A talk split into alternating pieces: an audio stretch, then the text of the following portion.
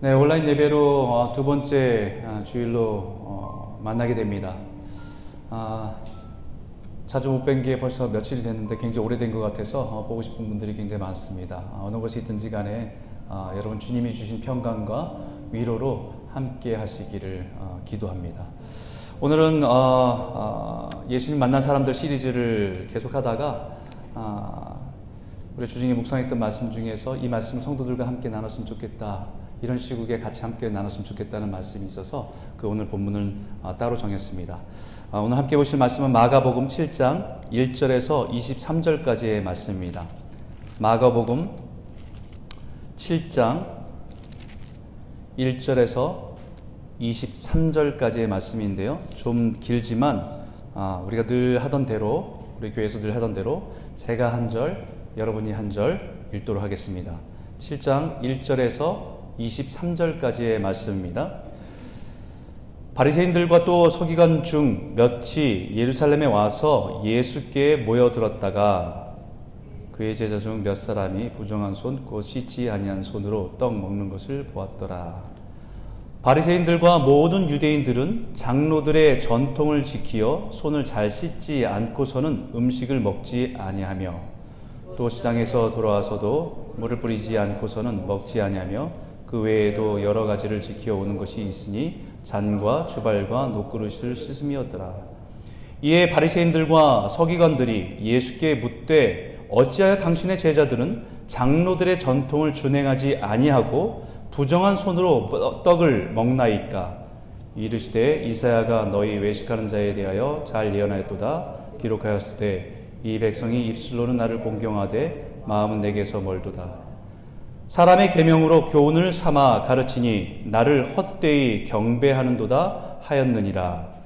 너희가 하나님의 계명은 버리고 사람의 전통을 지키느니라. 또 이르시되 너희가 너희 전통을 지키려고 하나님의 계명을 잘 저버리는 도다. 모세는 내 부모를 공경하라 하고 또 아버지나 어머니를 모욕하는 자는 죽임을 당하리라 하였거늘 너희는 이르되 사람이 아버지에게나 어머니에게나 말하기를 내가 드려 유익하게 할 것이 고르반 곧 하나님께 드림이 되었다고 하기만 하면 그만이라 하고 자기 아버지가 어머니에게 다시 아무것도 하여 드리기를 허락하지 아니하여 너희가 전한 전통으로 하나님의 말씀을 폐하며 또 이 같은 일을 많이 행하느니라 하시고 우리를 다시 불러 이르시되 너희는 다 내 말을 듣고 깨달으라 무엇이든지 밖에서 사람에게로 들어가는 것은 능히 사람을 더럽게 하지 못하되 사람 안에서 나오는 것이 사람을 더럽게 하는 것이니라 하시고 무리를 떠나 집으로 들어가시니 제자들이 그 비유를 묻자온데 예수께서 이르시되 너희도 이렇게 깨달음이 없느냐? 무엇인지 밖에서 들어가는 것이 능히 사람을 더럽게 하지 못함을 알지 못하느냐? 이는 마음으로 들어가지 아니하고 배로 들어가 뒤로 나갑니다. 이름으로 모든 음식을 음식물을 깨끗하다 하시니라 또 이르시되 사람에게서 나오는 그것이 사람을 더럽게 하느니라. 속에서 곧 사람의 마음에서 나오는 것은 악한 생각 곧 음란과 도둑질과 살인과 간음과 탐욕과 악독과 속임과 음탕과 질투와 비방과 교만과 우매함이니 같이 읽겠습니다. 이 모든 악한 것이 다 속에서 나와서 사람을 더럽게 하느니라. 아멘. 아, 요즘 코로나 바이러스로 인해서 우리의 삶이 아, 많이 변하고 있습니다. 변하고 있습니다.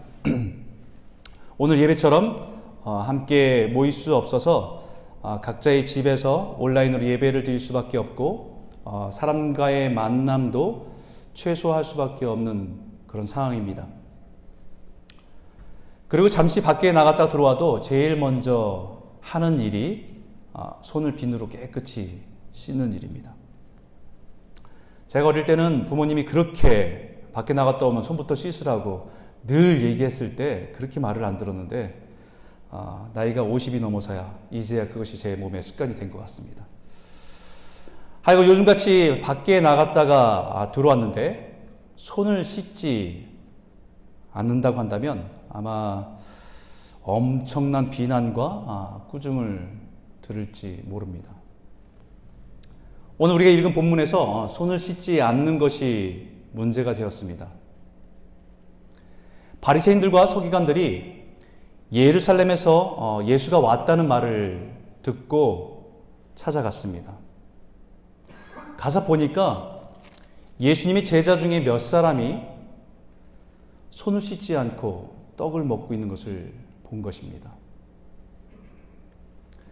그게 바리새인들과 서기관의 마음에 걸림이 되었습니다. 왜냐하면 3절과 4절에 이런 말씀이 있습니다. 바리새인들과 모든 유대인들은 장로들의 전통을 지키어 손을 잘 씻지 않고서는 음식을 먹지 아니하며 또 시장에서 돌아와서도 물을 뿌리지 않고서는 먹지 아니하며 그 외에도 여러 가지를 지키어 오는 것이 있으니 잔과 주발과 녹그릇을 씻음이더라 라고 말씀합니다. 이것은 그들의 전통입니다. 장로들의 전통. 사실 장로들의 전통이라고 하는 것은 하나님께서 이스라엘 백성들에게 율법을 주신 것을 가지고 자신들의 구체적인 상황에서 다시 장로들을 통해서 해석한 것들을 장로들의 전통이라고 말합니다.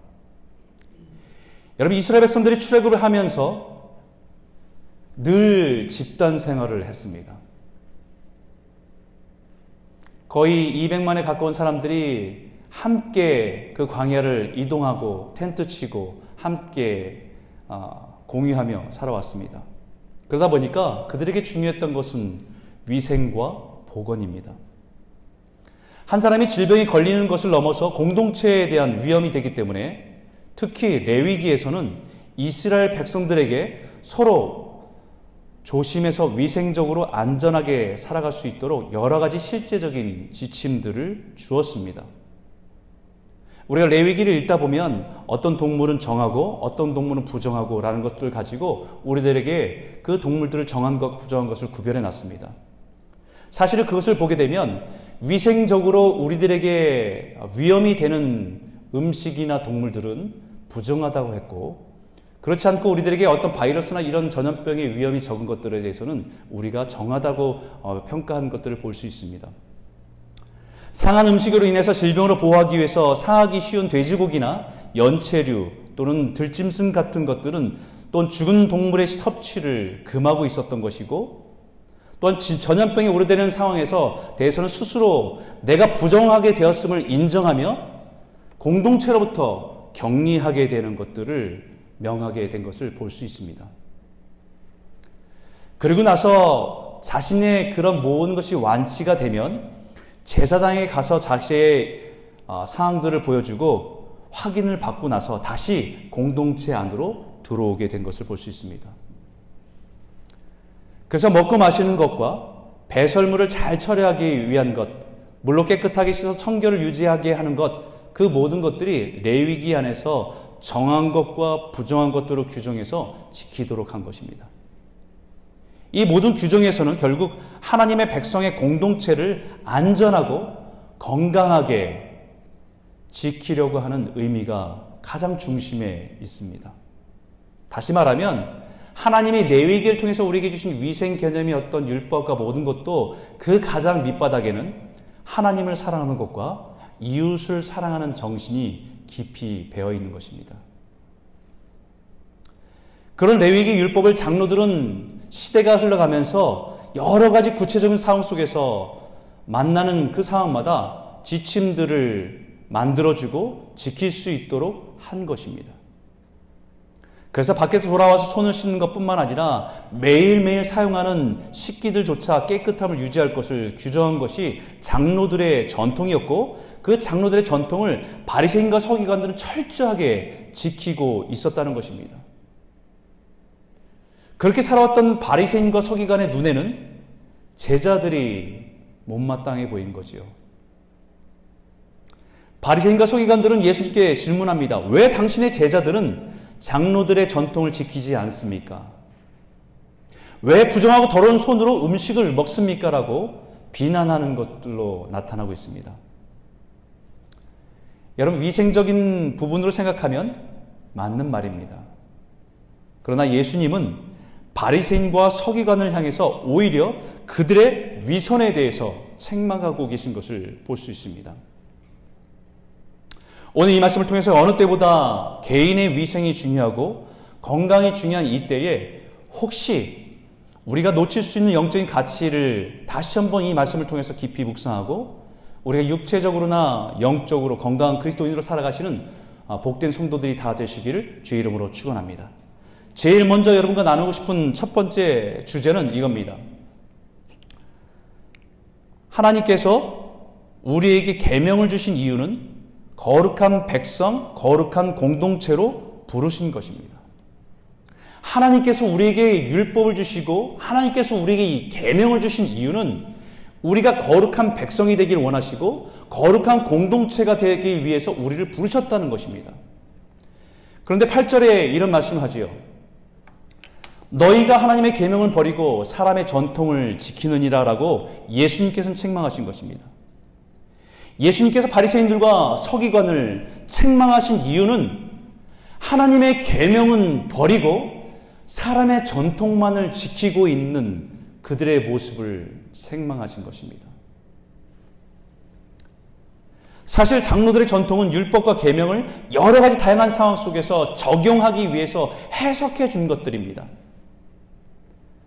그런데 열심히 장로들의 전통을 지켰는데 정작 율법과 계명을 주신 하나님의 뜻, 하나님의 마음은 잃어버릴 수 있다는 것입니다. 우리에 맞는 현실의 예를 들어 볼게요. 예를 들어서 교회를 사랑하라는 계명이 있다고 한번 생각해 보십시오. 교회를 사랑하는 것이 무엇인지 궁금해서 청년이 교회 어른인 장로님에게 찾아갔습니다. 장로님에게 아, 교회를 사랑하는데 어떻게 사랑하는 것이 사랑하는 겁니까? 라고 물었습니다. 여러 가지 상황들이 있잖아요. 그런데 장로님이 곰곰이 생각하시다가 마침 땅바닥에 휴지처럼 버려진 주보를 보시고는 이렇게 말씀합니다. 저런 주보를 소중히 여기는 것이 교회를 사랑하는 것이다. 지저분한 휴지 같은 것이 있으면 그것이 먼저 보이면 그것을 주어, 주어서 버리는 것이 교회를 사랑하는 것이네. 라고 가르쳐 줬습니다. 맞습니다. 교회의 얼굴이라고 하는 주보를 함부로 휴지처럼 대하지 않는 것, 그것을 가지고 또 사람의 어떤 사람의 수고와 정성으로 만드는 그 주보를 소중히 여기는 것, 그리고 교회 공간을 깨끗하게 유지하기 위해서 그런 휴지들이나 이런 것들을 줍고 관리하는 것, 이 모두가 교회가 사랑하는 것, 그 마음이 다 담긴 건 맞습니다. 근데 그 사람이 열심히 매주마다 예배가 끝나고 나면 땅에 떨어진 주보를 줍고 땅에 떨어진 휴지를 줍는 일을 꾸준히 해왔습니다.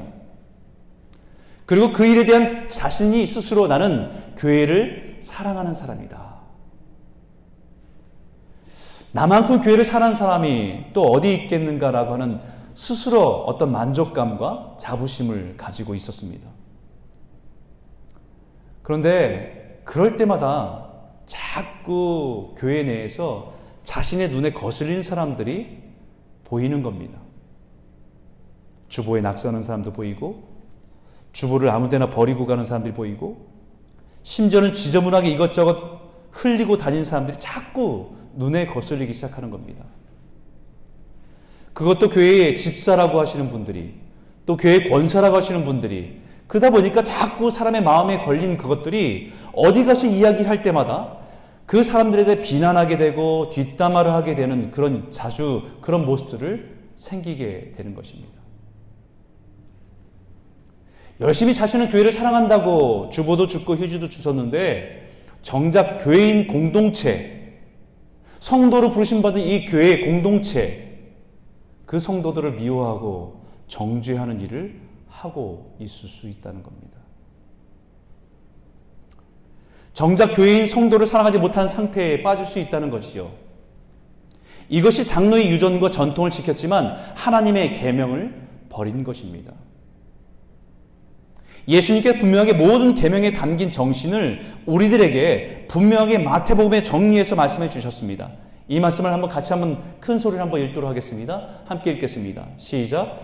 예수께서 이르시되 내 마음을 다하고 목숨을 다하고 뜻을 다하여 주 너희 하나님을 사랑하라 하셨으니 이것이 크고 첫째 되는 계명이요 둘째도 그와 같으니 내 이웃을 내 자신같이 사랑하라 하셨으니 이 두 계명이 온 율법과 선자의 강령이니라.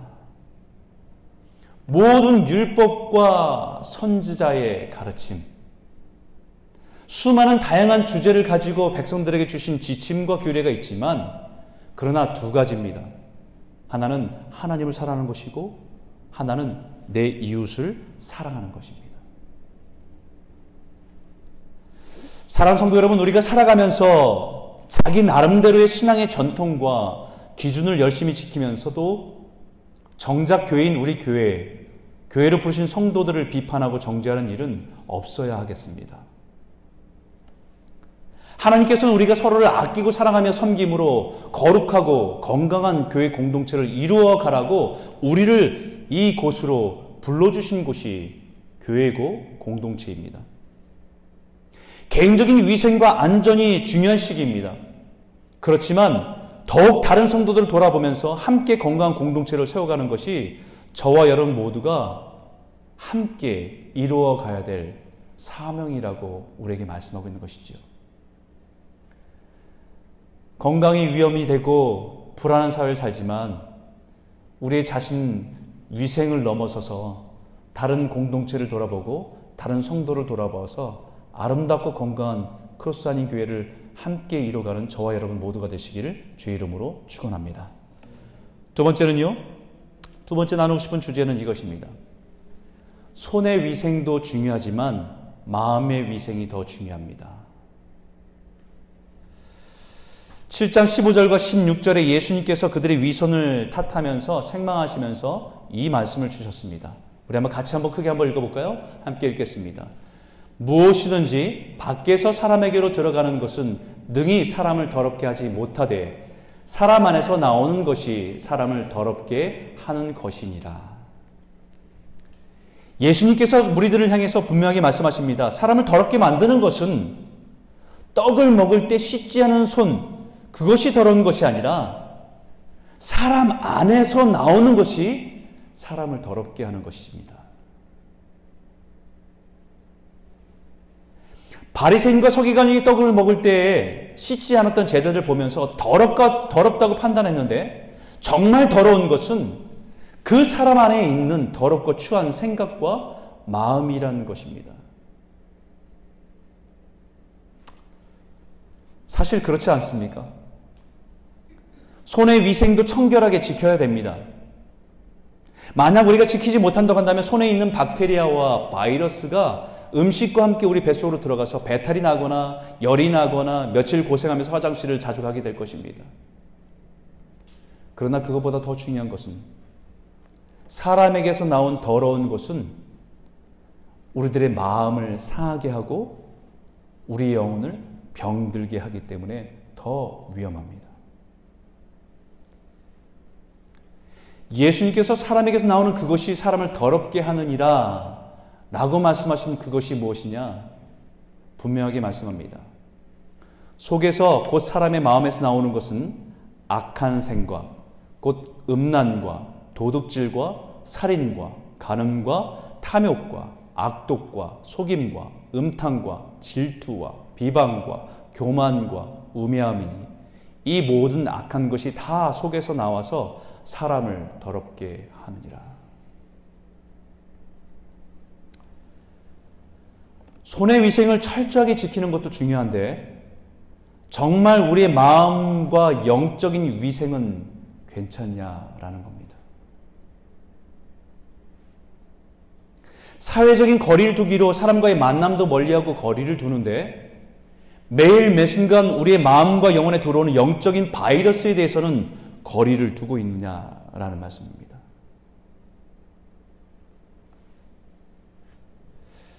요즘에 집에 있는 시간들이 많아서 대부분 인터넷을 붙들고 있는 분들이 많을 겁니다. 우리가 접하는 영화, 우리가 만나는 드라마, 심지어는 세상 사람들이 가지고 있는 부정적이고 악한 생각이 여과 없이 우리들의 마음과 생각을 오염시키고 있는 것은 아닌가. 세상 사람들이 하나님을 부정하고 자신의 욕망대로 살아가는 모습을 보면서 나도 모르게 음란과 간음과 같은 성적인 유혹에 노출되어서 무너지고 있는 것은 아닌지. 내 이익을 위해서는 다른 사람에게 어떤 피해를 입히든지 상관하지 않고 자기 중심적인 삶으로 오염되고 있는 것은 아닌지. 세상의 바이러스에 대한 두려움 때문에 물건을 산 데 있어서 다른 사람을 고려하지 않고 자기 것만 챙기는 것으로 싸움은 벌이고 있는 모습은 우리는 자신의 위생은 챙길 줄 알지만 영적인 것은 이미 오염되어 있는 것은 아닌지. 코로나 바이러스로 인해서 다른 민족을 비방하고 인종차별하는 그 마음이 더럽게 오염된 것입니다. 코로나 바이러스는 이제 시간이 지나면 사라질 것입니다. 그러나 우리가 누군가를 미워하고 누군가를 증오하고 누군가를 차별했던 그 마음은 이미 우리 마음과 영혼을 병들게 해서 더 오래 갈 것입니다. 뿐만 아니라 요즘에 코로나 바이러스에 의해서 새롭게 일어나는 사회 현상 중에 하나가 코로나 우울증이라는 게 있습니다. 코로나, 코로나 확진자들 소식이 전 세계적으로 확산되고 있고 점점 그 불안함과 두려움이 점점 내 삶으로 다가오는 것 같은 심리적 압박감이 점점 심해집니다. 집 밖으로 마음 놓고 다닐 수도 없고 언제 끝나게 될지 모르는 불확실함으로 기분이 우울하고 축축 처지기도 하고 심하면 수면 장애가 생기기도 한다고 합니다. 그렇게 현대과학이 우주를 다니면서 완전한 사람까지도 만들 수 있는 과학이 발달했다고 하는 자부심이 바이러스 하나 해결하지 못하는 무기력한 현실 속에 우리의 삶조차도 무기력하게 만들어 버립니다. 이럴수록 우리의 마음을 지켜야 할 때입니다.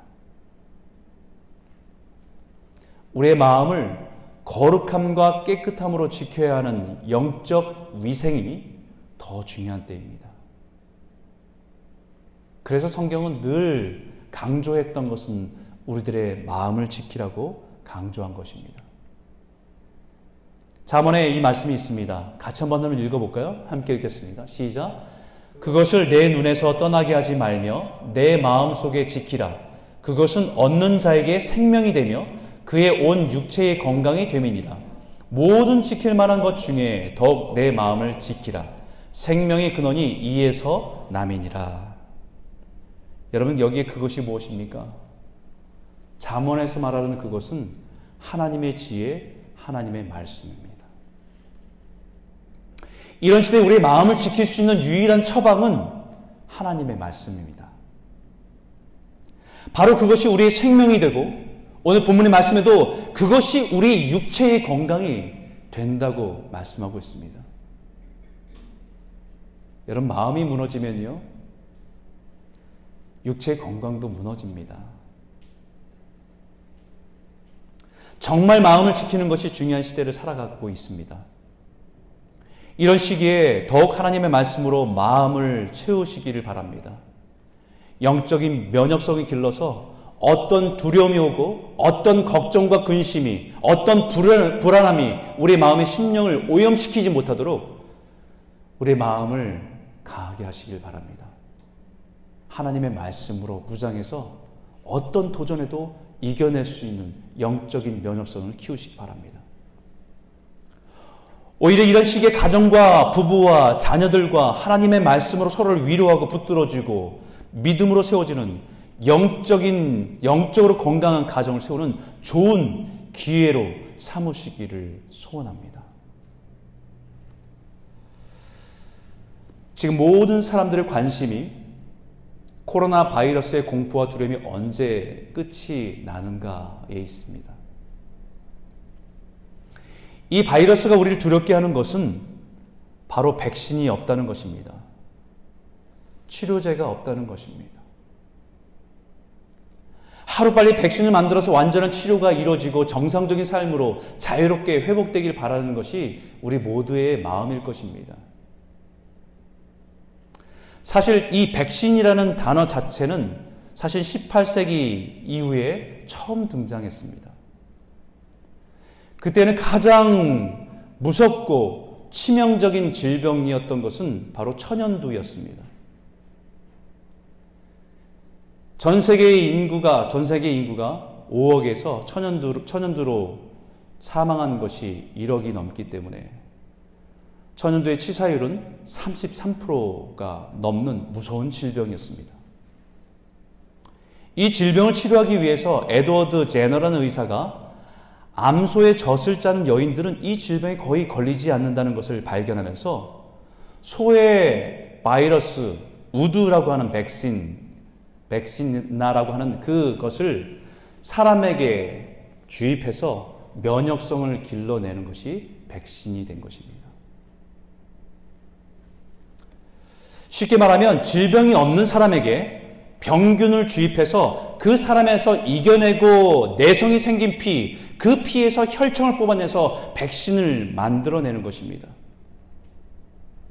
이 피를 가리켜서 뭐라고 얘기하냐면요. 이기는 피다, 승리한 피다라고 말합니다. 코로나 바이러스 같은 질병의 위험으로부터 백신을 만들어 생명을 구하는 것도 너무 중요한데 그러나 영적인 바이러스인 죄로 인해서 소망 없는 인류를 살리기 위해서 하나님이 선택하신 것이 바로 예수 그리스도입니다. 그래서 여러분과 같이 세 번째 나누고 싶은 주제가 이겁니다. 바이러스에는 백신이 필요하듯이 죄의 바이러스에는 오직 예수님이 백신입니다. 죄는 아담으로부터 모든 인류에게 전염되어서 영적으로 병들어 버리신 것이 병들어 버린 것입니다. 내가 원하든 원하지 않든 우리는 아담의 후손으로 그 죄의 내성을 가지고 죄의 본성을 가지고 살아가게 되어 있는 것입니다. 마치 코로나 바이러스가 내가 원하든 원하지 않든 누군가에게서 나에게 옮겨지면 내가 그 질병을 앓고 있는 것처럼 아담의 원죄는 우리의 본질에 들어와서 우리 이미 우리 모든 사람에게 죄의 본성을 가지고 살아가게 된 것입니다. 우리가 보기에는 누가 더 깨끗하고 누가 더 나은 사람에게 말하는 것은 마치 경증 환자와 중증 환자가 있을 뿐이지 모든 사람은 죄의 바이러스에 감염된 상태가 인류의 모습입니다. 이대로라면 소망이 없습니다. 죄의 삭은 사망이기 때문입니다.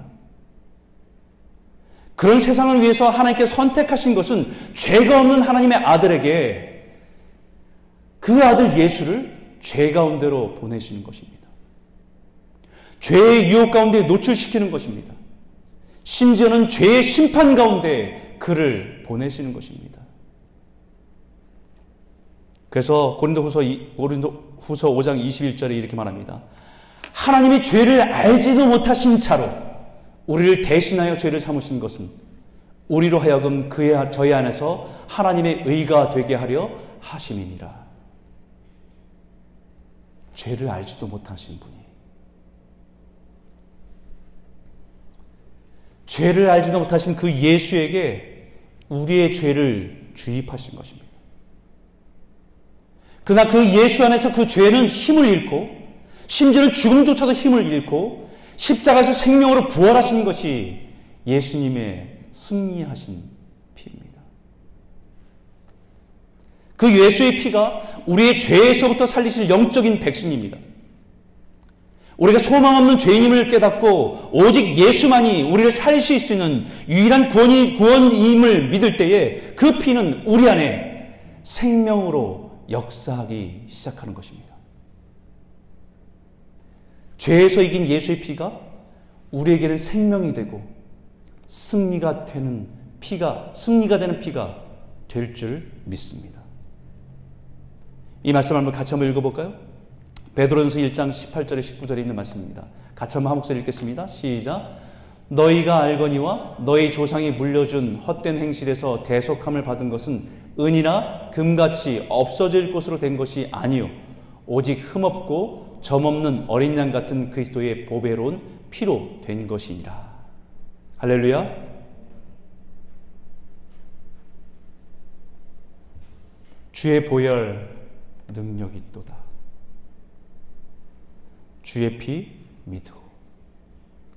주의 보혈 그 어린 양의 피 매우 귀중한 피로다.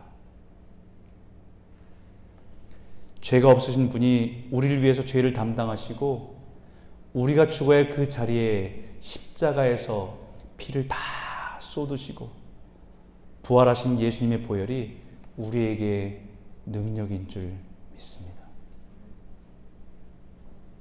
예수의 보혈이 우리를 죄에서 자유케 하신 것입니다.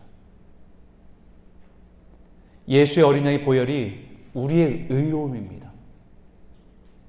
예수의 어린 양의 피가 우리의 생명인 줄 믿습니다. 그 예수의 피가 우리의 삶에 죄에 대한 면역성입니다. 매일매일 세상에 살아가면서 죄가 우리를 유혹하고 무너뜨리지만 결국 우리 안에 예수의 피가 승리하게 될 줄 믿습니다. 마치 바이러스에 감염되어서 때론 열이 나고 두통이 생기고 오한이 들고 힘겨운 싸움을 해 나가지만 그러나 우리 안에 있는 예수의 피가 결국 우리의 삶 속에서 예수의 피가 승리하게 될 줄 믿습니다. 사랑하는 성도 여러분, 코로나 바이러스로 인해서 우리의 삶이 많이 위축이 됩니다. 두려움과 걱정이 앞섭니다. 그러나 이런 시기에 오히려 우리 영적인 위생을 더욱더 신경 쓰시기 바랍니다. 우리 육신의 건강도 중요하지만 우리의 영혼의 건강이 더 소중합니다. 매일매일 매순간 매순간 예수의 보혈의 능력으로 날마다 승리하시는 우리 모든 성도님들이 다 되시기를 주의 이름으로 소원합니다. 두려움과 싸워 이기고 걱정과 근심과 싸워 이기고 우리의 생명과 능력의 능력 되신 예수로 말미암아 날마다 승리하시는 복된 성도들이 다 되시길 주의 이름으로 축원합니다.